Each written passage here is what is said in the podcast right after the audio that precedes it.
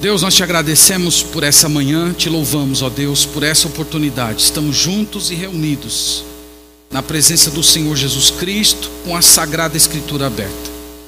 Nós vamos falar hoje, Senhor, de um tema da mais absoluta relevância. E nós suplicamos para que a tua palavra seja o guia de toda a nossa reflexão e que o teu Santo Espírito seja o mestre da nossa alma. Que seja ele que abra o nosso entendimento que seja Ele que nos convença, que seja dele também que recebamos poder para vermos essas coisas acontecerem de modo real em nossa vida. Nós pedimos tudo isso, louvamos o Teu nome, em Cristo Jesus. Amém. Amém. Meus irmãos, a nossa leitura bíblica vai ser na carta de Paulo aos Romanos, capítulo 6. Abra, por favor, o texto sagrado em Romanos, capítulo 6.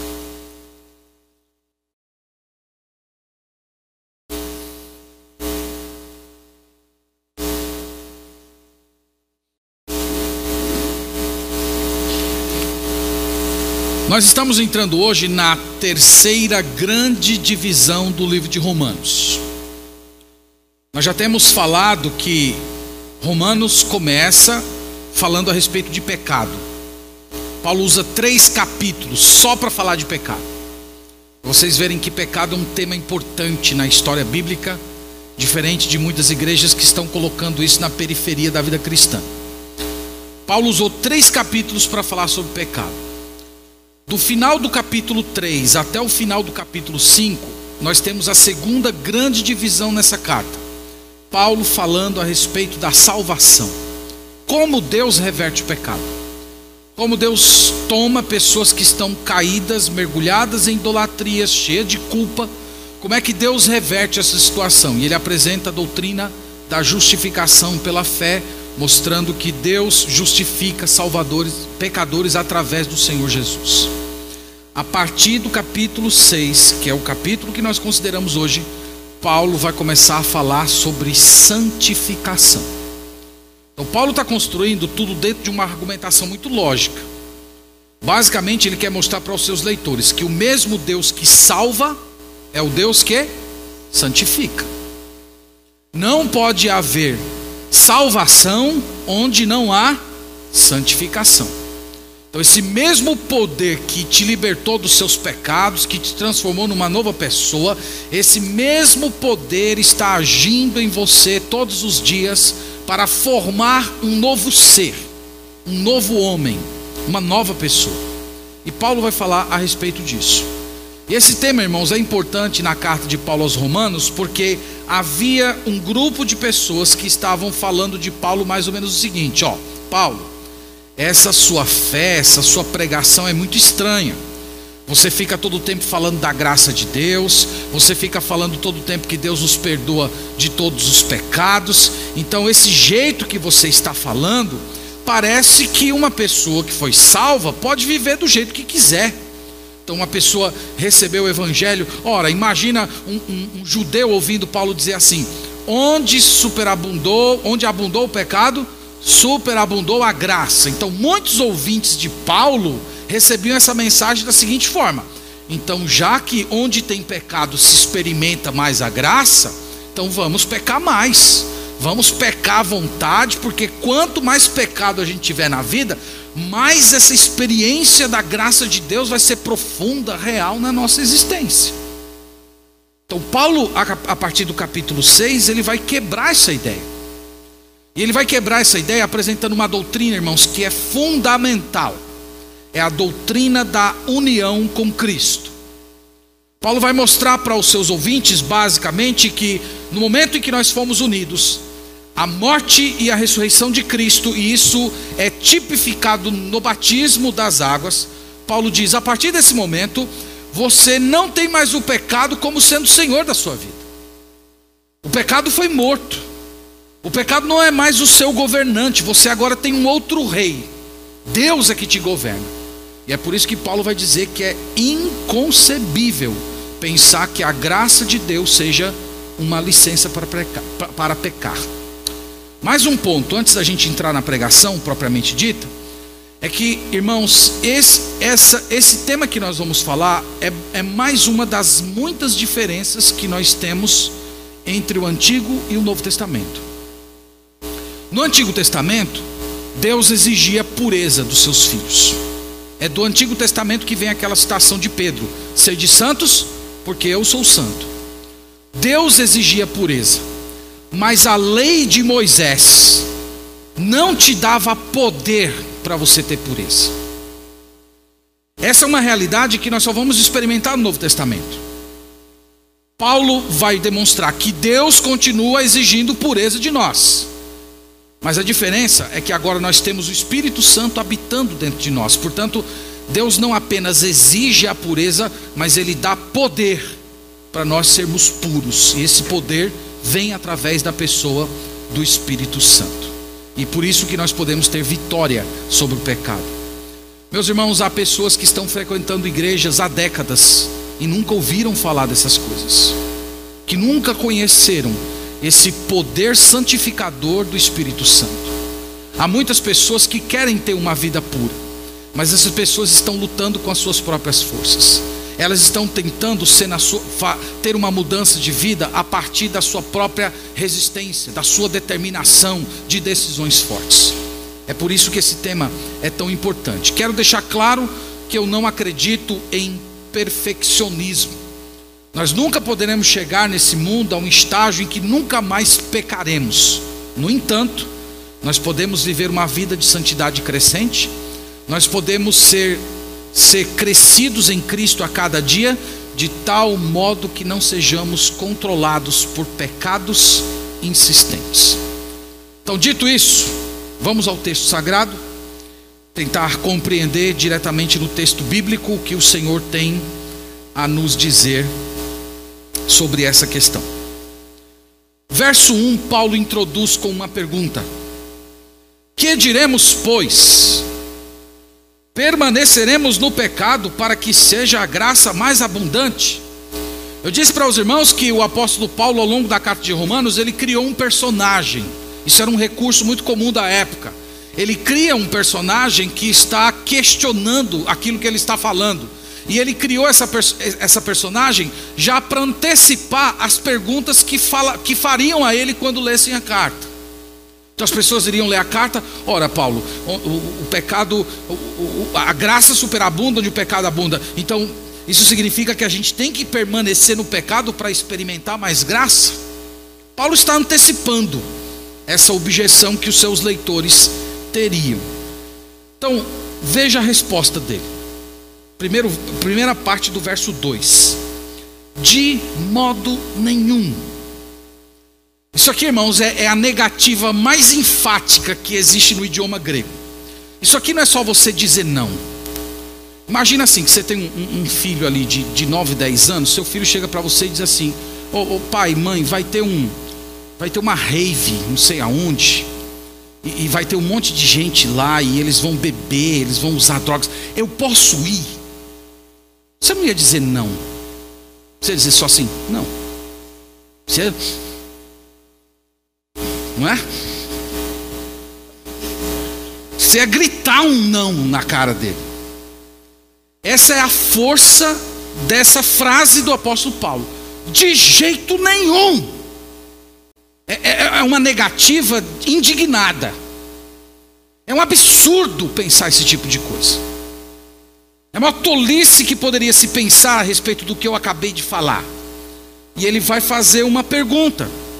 Como viveremos ainda no pecado, nós, os que para ele morremos?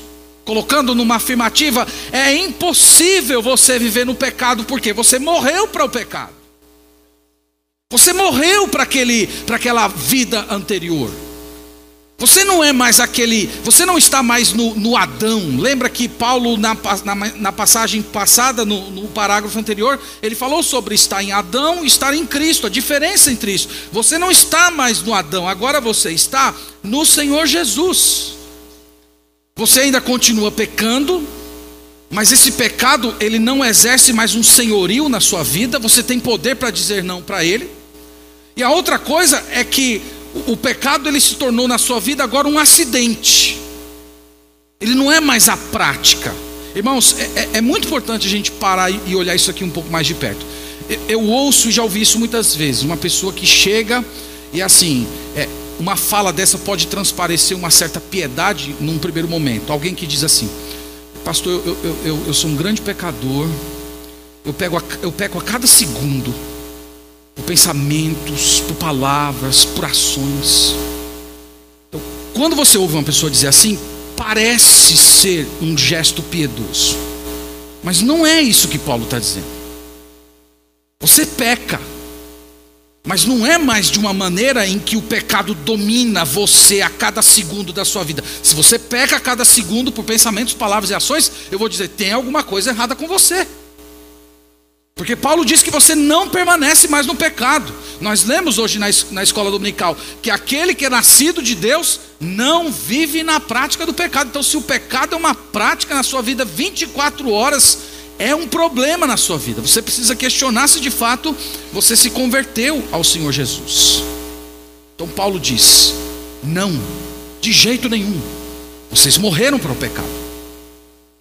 Eu suspeito que muitas pessoas, quando dizem isso, Pastor, eu peco a cada minuto, pensamento, palavras, atitudes. Eu suspeito que às vezes essas pessoas nessa fala, elas estão trazendo uma compreensão equivocada entre tentação e pecado. Você pode passar um dia inteiro sendo tentado. Inclusive, Paulo vai mostrar que a vitória sobre o pecado não consiste em os desejos pecaminosos desaparecerem da sua vida. Isso só vai acontecer na ressurreição e no corpo glorificado. Enquanto você estiver no corpo de morte, você vai continuar tendo desejos errados, você vai continuar cobiçando na sua alma, você ainda vai ter pensamentos errados. Essas coisas vão te acompanhar. Mas se você passou um dia inteiro sendo afligido, sendo tentado, com desejos, desejos terríveis surgindo na sua mente, e se você resistiu, se você disse não, disse não, disse não, no final do dia você pode olhar para trás e dizer: Hoje eu tive vitória sobre o pecado. Muita gente confunde as duas coisas. Muita gente confunde. E eu já vi gente também caindo em pecado por causa justamente dessa confusão de pecado e tentação. Conselhei uma pessoa anos atrás em que essa pessoa tinha tentações sensuais terríveis, e essa pessoa pensava: não, já que eu, que, eu, que eu fico só pensando nisso, então, se Jesus falou que pensar já é pecado, é, então tanto faz eu, eu, eu pensar como realizar o próprio ato. Há uma diferença muito grande. Então o apóstolo, o apóstolo Paulo está falando: você não pode mais permanecer no pecado, porque você morreu para o pecado. Talvez você, leitor, e, eu também perguntaria, mas quando foi que eu morri para o pecado? Eu, eu sinto o poder do pecado atuando no meu coração todo dia. E é nesse momento que o apóstolo Paulo apresenta essa doutrina que eu falei para os irmãos no início: a doutrina da união com Cristo. Quando foi que você morreu para o pecado? Você morreu para o pecado quando Jesus morreu no pecado. Quando foi que eu fui ressuscitado numa nova pessoa, quando Jesus ressuscitou. Em outras palavras, Paulo está dizendo que Deus tomou a história de Jesus e transformou na sua história. Tudo o que aconteceu com Jesus pertence a você. Quando Jesus estava morrendo, você estava morrendo nele. Quando Jesus estava ressurgindo, você está ressurgindo Jesus. E do mesmo jeito que Jesus ressurgiu com um corpo de glória, você também ressurge como uma nova pessoa nele. Então Paulo diz que uma pessoa assim não pode mais viver em pecado. Porque isso é parte da vida antiga. Ele vai desenvolver esse raciocínio. Quero que você acompanhe comigo. Olha o que ele diz no verso 3. Ou porventura, ignorais que todos nós que fomos batizados em Cristo, em Cristo Jesus, fomos batizados na sua morte. Aqui, meus irmãos, é, esse é o modo como no primeiro século se definia um cristão. Um cristão era definido nesses termos: uma pessoa que foi publicamente batizada no nome de Jesus. E Paulo está falando, vocês estão ignorando um fato fundamental que quando vocês foram batizados, naquele, naquele símbolo do batismo, vocês estavam declarando para a comunidade que vocês morreram com Jesus. Que a morte de Jesus não foi apenas a morte dele, a morte foi a sua morte também. Vocês esqueceram do que isso significa? Vocês esqueceram que a morte dele é, é a morte e, e a ressurreição dele é a sua, é a vossa ressurreição? E ele diz: Nós fomos batizados na sua morte, aí no verso 4 Fomos, pois, sepultados com ele na morte pelo batismo, para que, veja agora, como Cristo foi ressuscitado dentre os mortos pela glória do Pai, assim também nós andemos em novidade de vida. Jesus ressurgiu e ele ressurgiu em um novo corpo. Quando você se converte a Jesus, você sai da morte do pecado para ressurgir como uma nova pessoa. É uma vida nova, são pensamentos novos, são atitudes novas. Então é inconcebível, Paulo está dizendo, é uma contradição você dizer que está em Cristo e ainda continuar vivendo, pensando e agindo como se fosse uma velha criatura. No verso 5 ele prossegue desenvolvendo, dizendo: Porque se fomos unidos com Ele na semelhança da Sua morte, certamente o seremos também na semelhança da sua ressurreição. Você foi unido a ele na morte, você também é certo que você foi unido com ele na ressurreição. Então a ressurreição de Jesus é a sua ressurreição espiritual, é a sua regeneração, é o seu novo nascimento. Você tem que ser marcado por uma vida nova.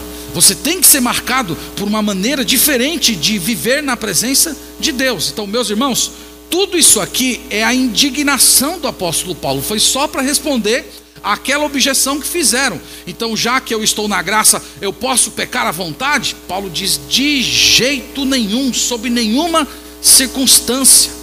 É, um, é, uma contradição. Esse mesmo Deus que te justificou, esse mesmo Deus que te salvou, é o Deus que te santifica. O poder do, do Evangelho não é apenas para perdoar os seus pecados, o poder do Evangelho é para te santificar dos pecados que estão assolando a sua vida hoje. É isso que Paulo vai falar. Note, meus irmãos, que Paulo está falando que tudo, do início ao fim, é através de Cristo.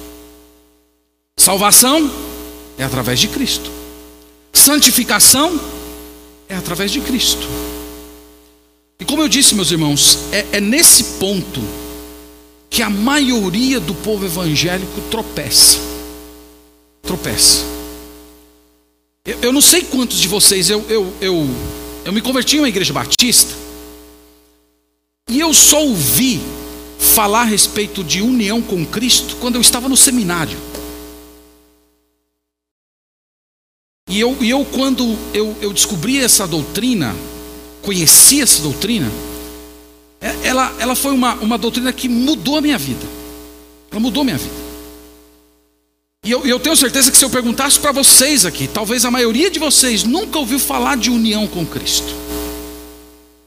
Mas a união com Cristo é aquilo que nos dá poder para tudo. Todas as bênçãos que nós recebemos hoje vêm desse fato. Nós fomos unidos a Cristo. Unido a Cristo, eu tenho perdão dos meus pecados. Unido a Cristo, eu tenho libertação dos meus pecados hoje. Unido a Cristo, eu terei um dia um corpo novo, vida eterna, ressurreição, imortalidade, novos céus e nova terra. A união com Cristo é de onde vem todos os benefícios, irmãos, que nós recebemos de Deus. E muitos cristãos estão cometendo erros terríveis na vida, na, na sua própria vida, por não considerarem essa doutrina. Você se converte a Jesus, você entende que você precisa ter uma vida santa. Todo cristão entende isso. Uma das primeiras lições que a gente aprende é que nós somos pessoas diferentes do mundo. Muito bem. Agora, como experimentar isso? Normalmente é através de uma listinha de faça e não faça. Você fumava, não pode fumar mais. Você se embriagava, não pode se embriagar mais. Você, você vestia uma, uma, uma, roupa sensual, você tem que se vestir com modéstia, com, com decência. Você falava palavrão, você não pode mais falar palavrão. Você ia para a festa, agora você vai para a igreja. E nós reduzimos a santificação apenas a uma listinha de faça ou não faça. Isso é totalmente o oposto do que Paulo está falando aqui. Paulo está falando que essas mudanças, elas precisam acontecer a partir de uma operação do Espírito Santo na sua alma. Esse mesmo Espírito Santo que te converteu, aquele mesmo poder que tirou a sua alma das trevas, esse poder atua em você, esse poder te transforma, esse, esse poder vai mudando os seus pensamentos, você vai criando prazer em Deus, alegria em Deus, desejo pelo Senhor e ao mesmo tempo uma repulsa pelo pecado, por tudo aquilo que, que te afasta do Senhor. É o Espírito Santo operando.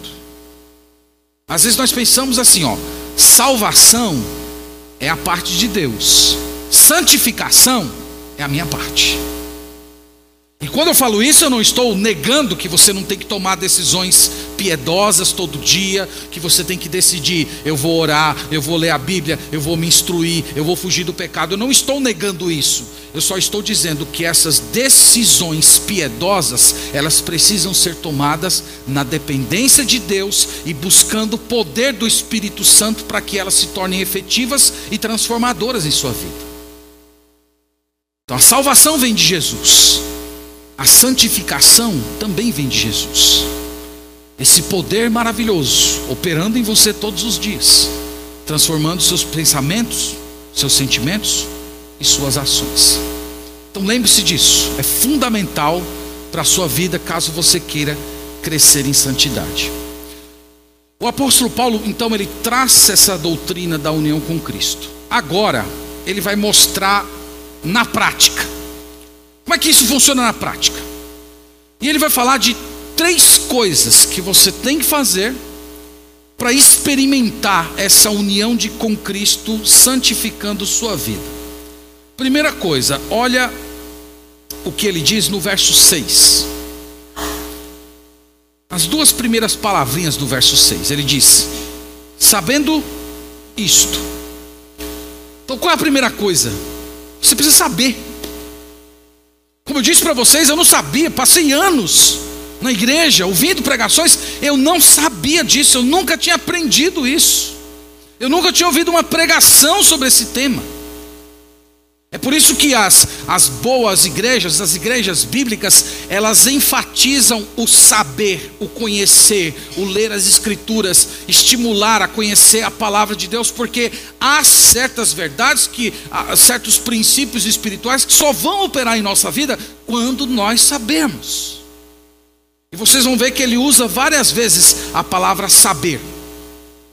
Crente tem que gostar de instrução, crente tem que gostar de estudar, crente tem que gostar de ler. Sabe por quê? Porque se não for assim, o seu relacionamento com Deus vai ser apenas em termos místicos. É assim, eu senti, eu tive uma visão, eu tive um sonho, eu, ouvi uma voz, uma voz falou aqui no meu ouvido. Eu ia ficar muito medo, né? Uma voz falando no seu ouvido. Mas tem muita gente que tem tentado viver a fé em Deus assim. Essas pessoas se distanciam da palavra e elas desenvolvem uma fé mística. Ah, eu, eu, eu só para ilustrar isso, né? Eu, eu participei de um velório e era de uma, de uma certa vertente do cristianismo mística. E era uma pessoa que tinha se convertido, que estava sendo lá velada, ia ser sepultada. E o pastor se levantou para pregar. E ele pregou até uma boa mensagem. Falou sobre ressurreição, falou da esperança que a gente tem em Cristo, que essa vida é só o nosso campo de batalha. Foi uma boa pregação. Só que aquela pessoa da igreja era uma pessoa muito querida, muito amada.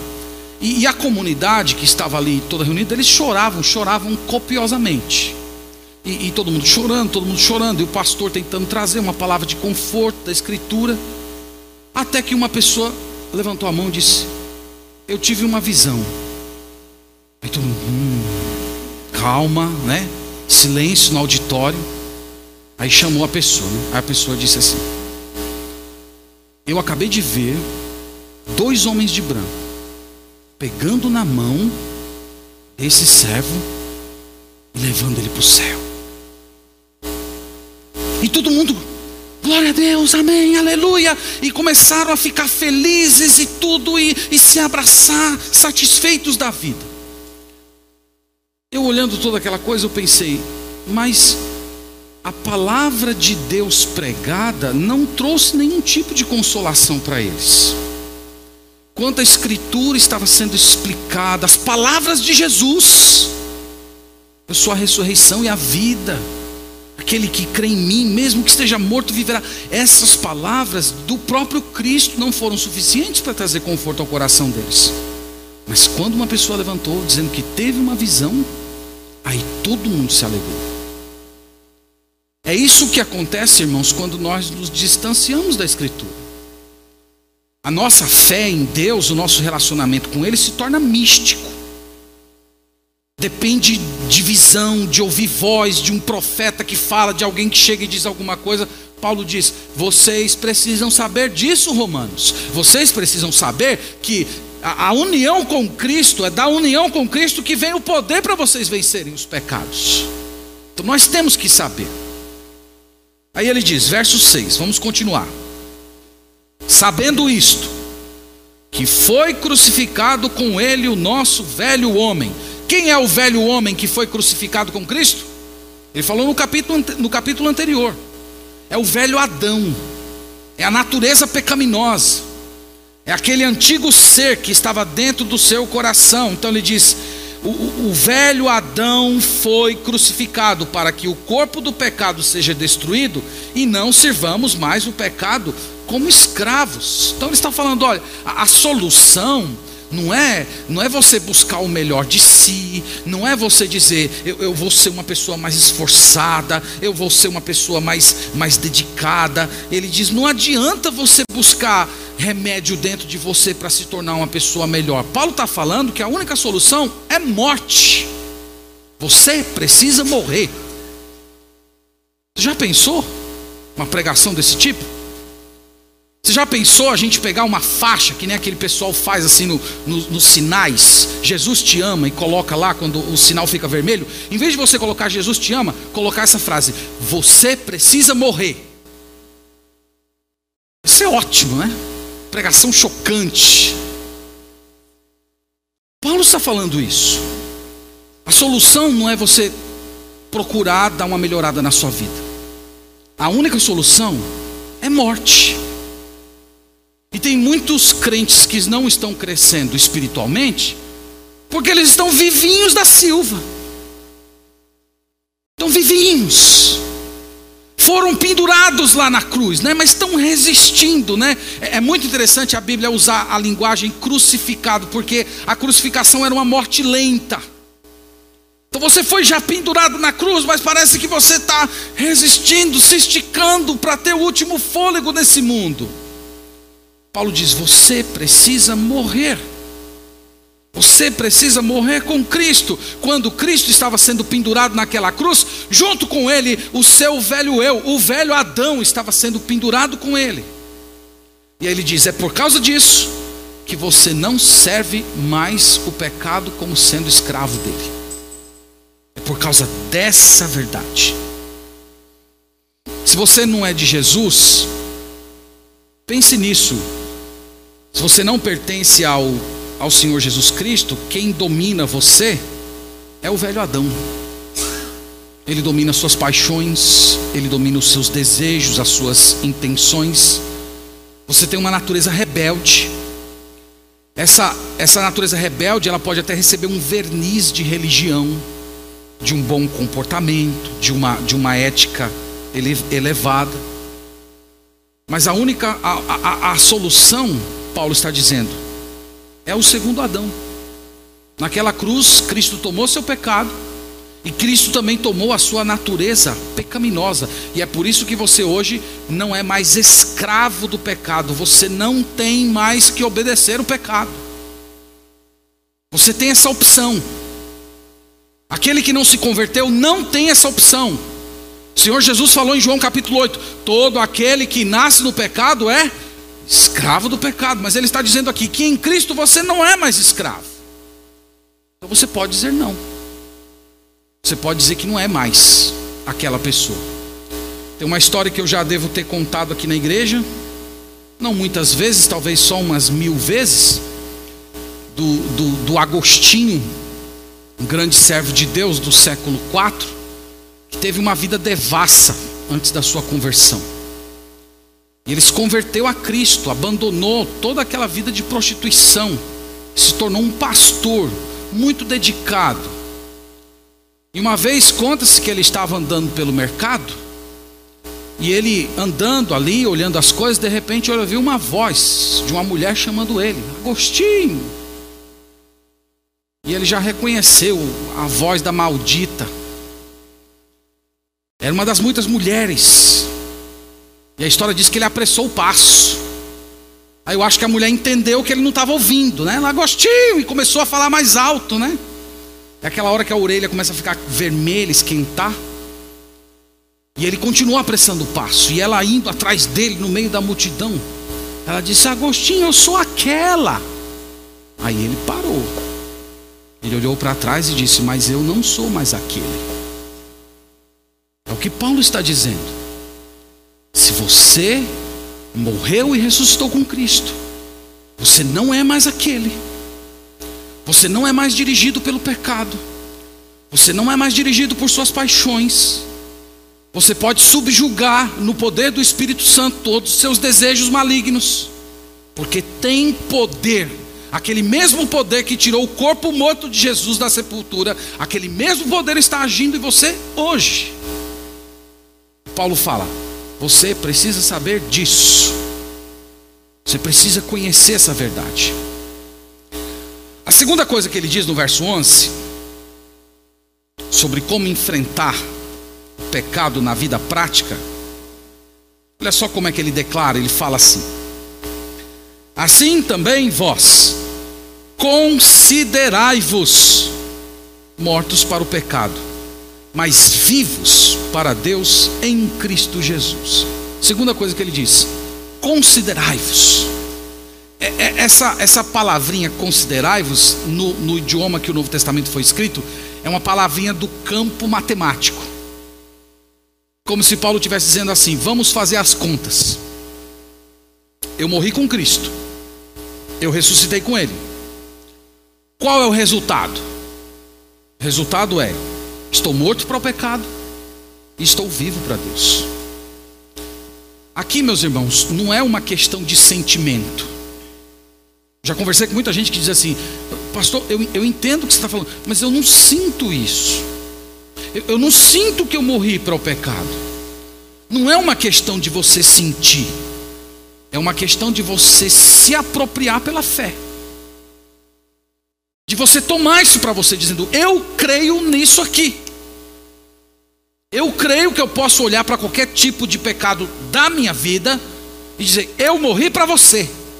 Você não me domina mais, você não é mais o Senhor, você não é mais um, um ente inevitável.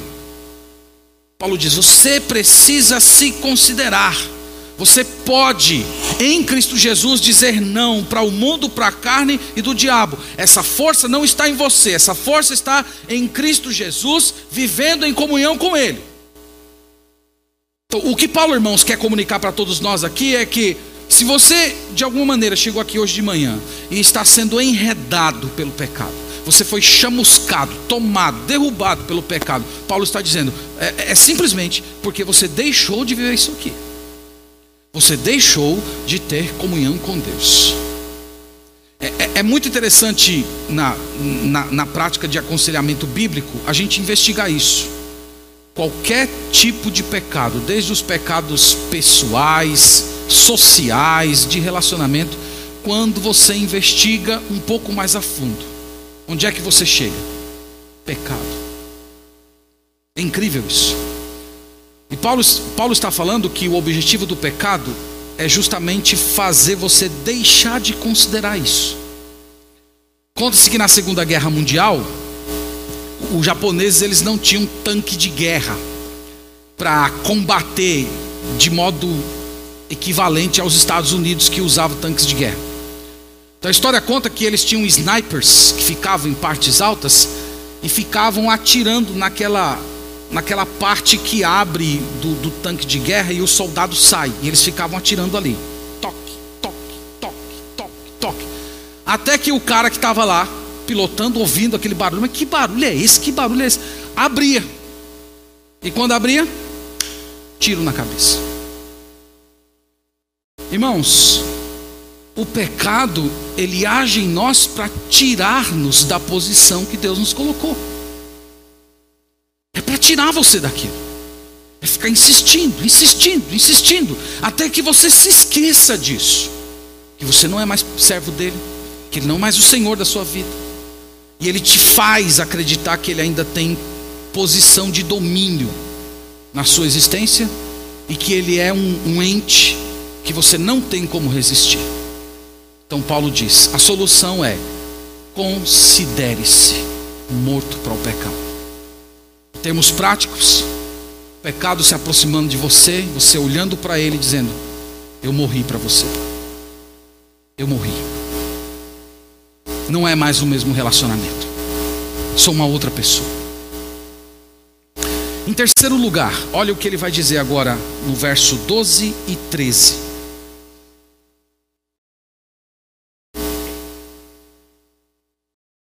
Não reine, portanto, o pecado em vosso corpo mortal, de maneira que obedeçais às suas paixões, nem ofereçais cada um os membros do seu corpo ao pecado como instrumentos de iniquidade, mas oferecei-vos a Deus como ressurretos dentre os mortos, e os vossos membros a Deus como instrumento de justiça. Ele diz aqui, irmãos, no meio do verso 13: Oferecei-vos a Deus. Então ele diz: saber, se considerar e se oferecer a Deus, se entregar a Deus. Está falando basicamente é a quem você vai servir nesse mundo. Veja que ele trata o pecado em, em termos de um rei. Ele começa no verso 12 dizendo: Não reine, portanto, o pecado sobre você. Não deixe o pecado governar mais, ele agir como um rei terrível, cruel, dominando a sua mente, o seu espírito, dominando a sua alma. Não deixe ele reinar mais, se ofereça a Deus.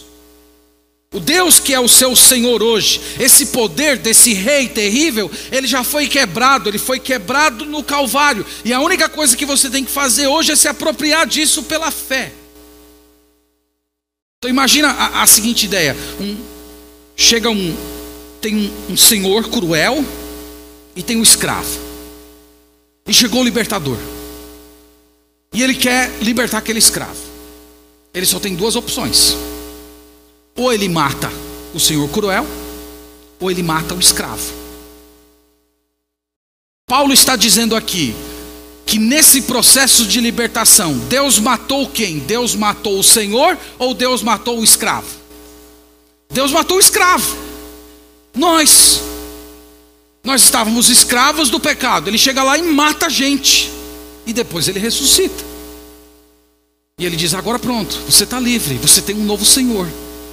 Eu sou o Senhor da sua vida, não mais o pecado.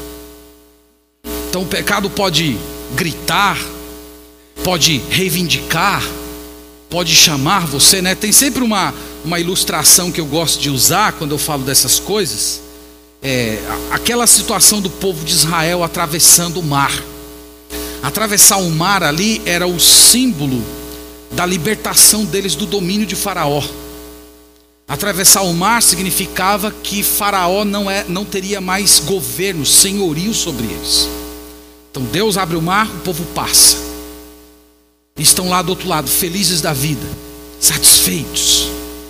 Só que de repente, hipoteticamente falando, Faraó pega o microfone e começa a falar, se dirigir ao povo de Israel: Gente, voltem para cá. Voltem para cá para o Egito. Foi tão bom o tempo que a gente esteve juntos.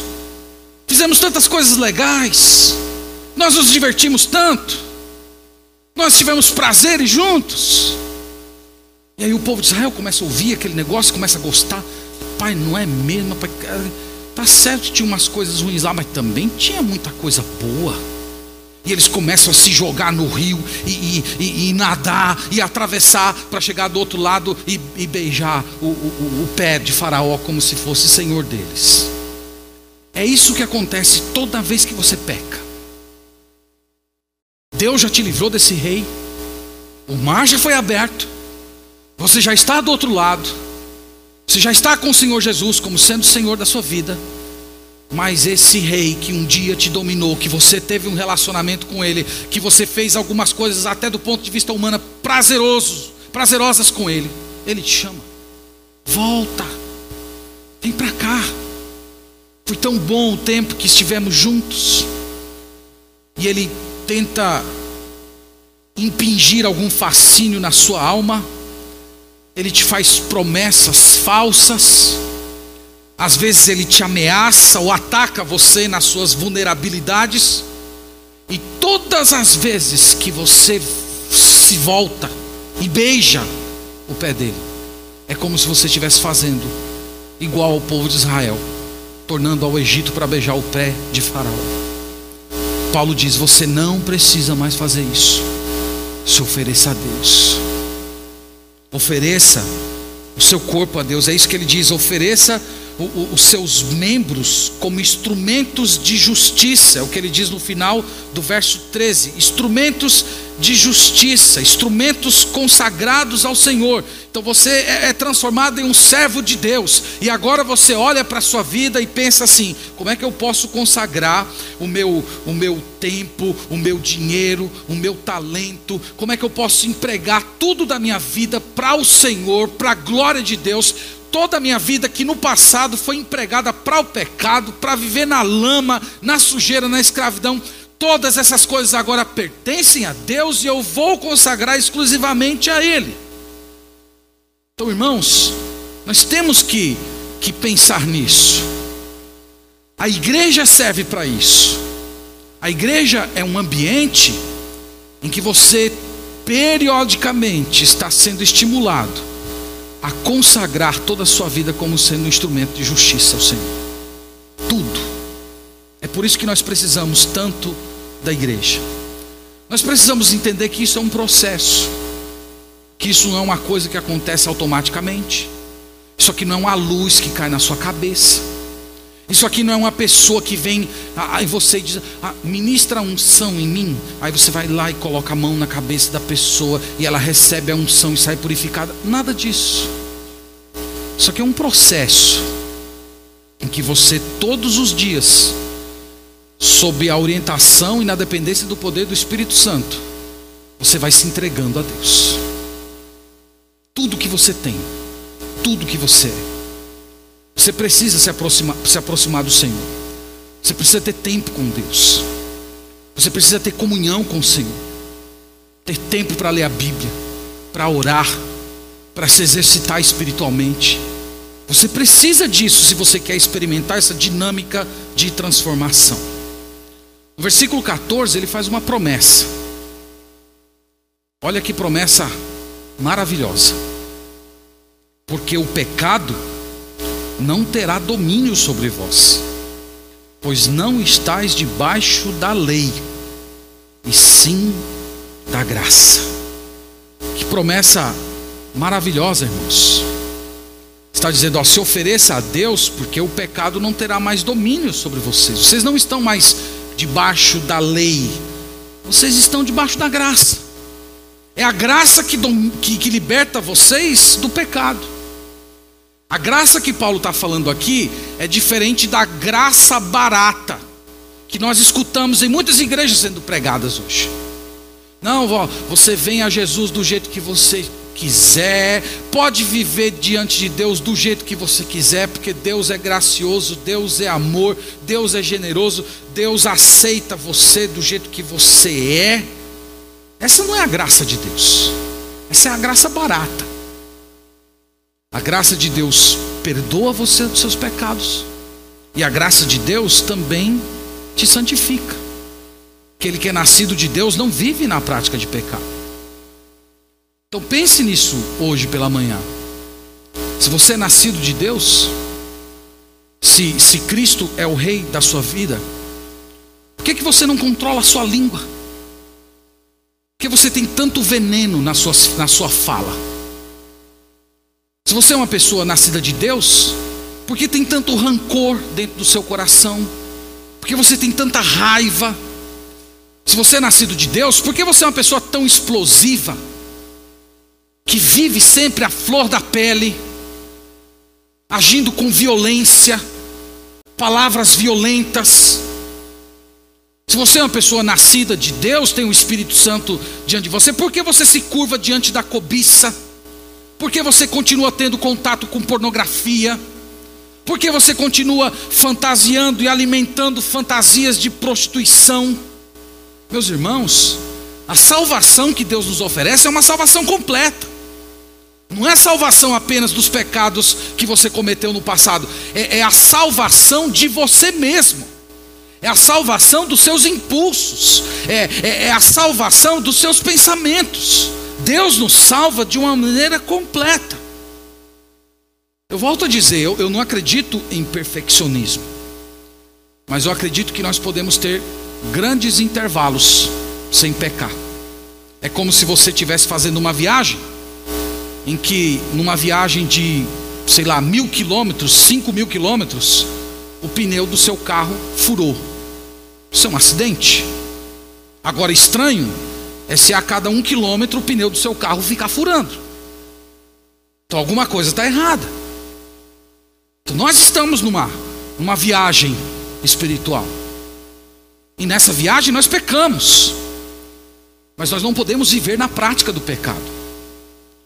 Nós não podemos viver tropeçando, furando o mesmo pneu a vida inteira. Quando nós estamos fa fazendo isso, nós estamos agindo com incredulidade no poder de Cristo. Porque o poder de Cristo quebrou essas coisas. E se isso não está ocorrendo na sua maneira hoje, de uma, maneira, de uma, de uma forma prática, é porque você não está recebendo o poder de Deus. E nós, meus irmãos, precisamos desse, desse poder. Nós podemos ter uma vida de santidade. Vamos lembrar, irmãos, que alegria vai e vem. Tem dia que a gente está muito alegre, tem dia que parece que nós estamos vivendo na escuridão. Tem dias em que você se sente sentimentalmente elevado, tem dias que você se sente muito para baixo. Mas a santidade não é assim.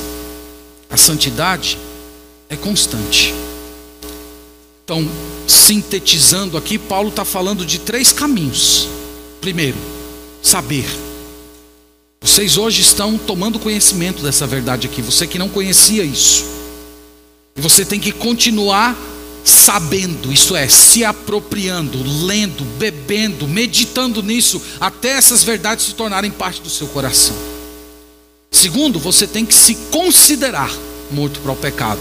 Em outras palavras, você tem que exercitar sua fé. A fé é como um músculo. Você treina, você treina, você treina para ela se fortalecer, ganhar substância, ganhar forma. É um exercício. E terceiro, se oferecer, servir a Deus, doar-se ao Senhor. O que você tem toda a sua vida, tudo que um dia você consagrou ao pecado, agora pertence ao Senhor. Paulo está falando: se você viver assim, você vai de fato experimentar vitória sobre o pecado. Nós precisamos, irmãos, nos disciplinar espiritualmente. Nós precisamos. Nós precisamos construir uma vida cristã com um pouco mais de solidez. Não basta você fazer uma oraçãozinha quando acorda, uma oração rápida na hora do almoço, uma oração rápida na hora de dormir, dormir você pegar um, um, um devocionalzinho desse, desses que mandam pela internet e você pensar que a sua vida no Senhor se resume a essas coisas. Nós precisamos de mais substância. Então eu termino levando você a pensar: onde você se encaixa nisso aqui que nós lemos hoje? Quem é o rei que está te governando? Quem é o Senhor que é o dono da sua? Você está beijando o pé de quem? De Cristo ou do pecado? Pense nessas palavras. Meus irmãos, a palavra de Deus, diz a Sagrada Escritura, ela é como um espelho. Nós somos colocados diante dela e nós vemos as imperfeições. E à medida que nós nos aproximamos do Senhor, mais essas imperfeições vão ficando claras. É como quando você dá uma aquela, aquela limpeza rápida em casa porque você tem uma visita que avisou você que vai chegar de última hora e você dá uma aquela limpeza rápida ali nos locais principais, mas se você pegar um pouco, levantar o tapete, se você afastar um pouquinho a cômoda, você vai ver que tem muita sujeira. A palavra de Deus ela possui esse efeito. Ela lança luz, ela espelha a nossa alma. Então eu, eu penso que é mais do que urgente você se comprometer com o Senhor, viver para Ele, parar de ter esse coração dividido essa alma dividida, essa existência em que você parece querer o melhor de Deus e ao mesmo tempo o melhor, ou pelo menos aquilo que se pensa que é o melhor desse mundo. É impossível servir a dois senhores. Espero que Deus aplique isso no seu coração. Você saia daqui hoje dizendo: Senhor, eu, eu quero mudar, eu quero experimentar esse poder. Senhor, me ensina isso, Pai. Abre os meus olhos, fortalece a minha fé, me ajude a, a ver o meu redentor, morto e crucificado e ressurreto, e eu me ver nele. Deus, que eu perceba essa união com Cristo, que o Senhor quebre esse círculo de pecado na minha vida, escravidão de hábitos, que o Senhor me dê alegria na pureza. Deus é todo poderoso para fazer isso. E Ele tem prazer em atender esse tipo de oração. Então, que Deus nos abençoe e que nós experimentemos, irmãos, vitória contra o pecado para a glória de Deus. Vamos orar. Vamos ficar em pé, vamos orar juntos ao Senhor.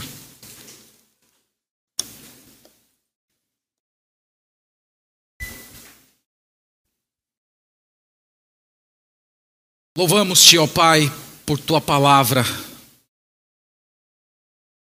Nós entendemos, ó Deus, o que a sua, sua santa escritura diz. Nós te louvamos por esse grande mistério que é a nossa união com Cristo. Te louvamos porque através da morte e da ressurreição dele, nós não temos mais o pecado como sendo nosso Senhor. Nós chegamos a Ti, Senhor, para suplicar hoje que o teu Espírito Santo opere em nosso coração, para que esse ciclo, esse vício de pecado seja quebrado em nossa vida. Nós não queremos, Senhor, viver escravos do, do pecado, das paixões, dos nossos sentimentos. Nós não queremos ser escravo da nossa grosseria, da nossa lascívia dos nossos medos, traumas. Nós não queremos ser escravos de hábitos pecaminosos. Nós queremos experimentar de fato, Senhor, essa libertação que nós já recebemos em Cristo Jesus. Suplicamos, ó Deus, para que o Teu Santo Espírito opere em nosso coração. Esse mesmo poder que tirou o corpo morto de Jesus daquela sepultura que Ele opere de modo transformador, real e profundo em nosso coração, para que sejamos como Cristo, para que sejamos de fato novas criaturas nesse mundo, para que esse novo ser gerado em Cristo Jesus venha prevalecer sobre esse Adão que foi crucificado com o nosso Salvador. Ajuda-nos, Pai, ajuda-nos. Venha ao nosso encontro, nos perdoa os pecados e nos dá essa renovação para a tua glória e para o nosso bem. Nós oramos em nome de Jesus. Amém.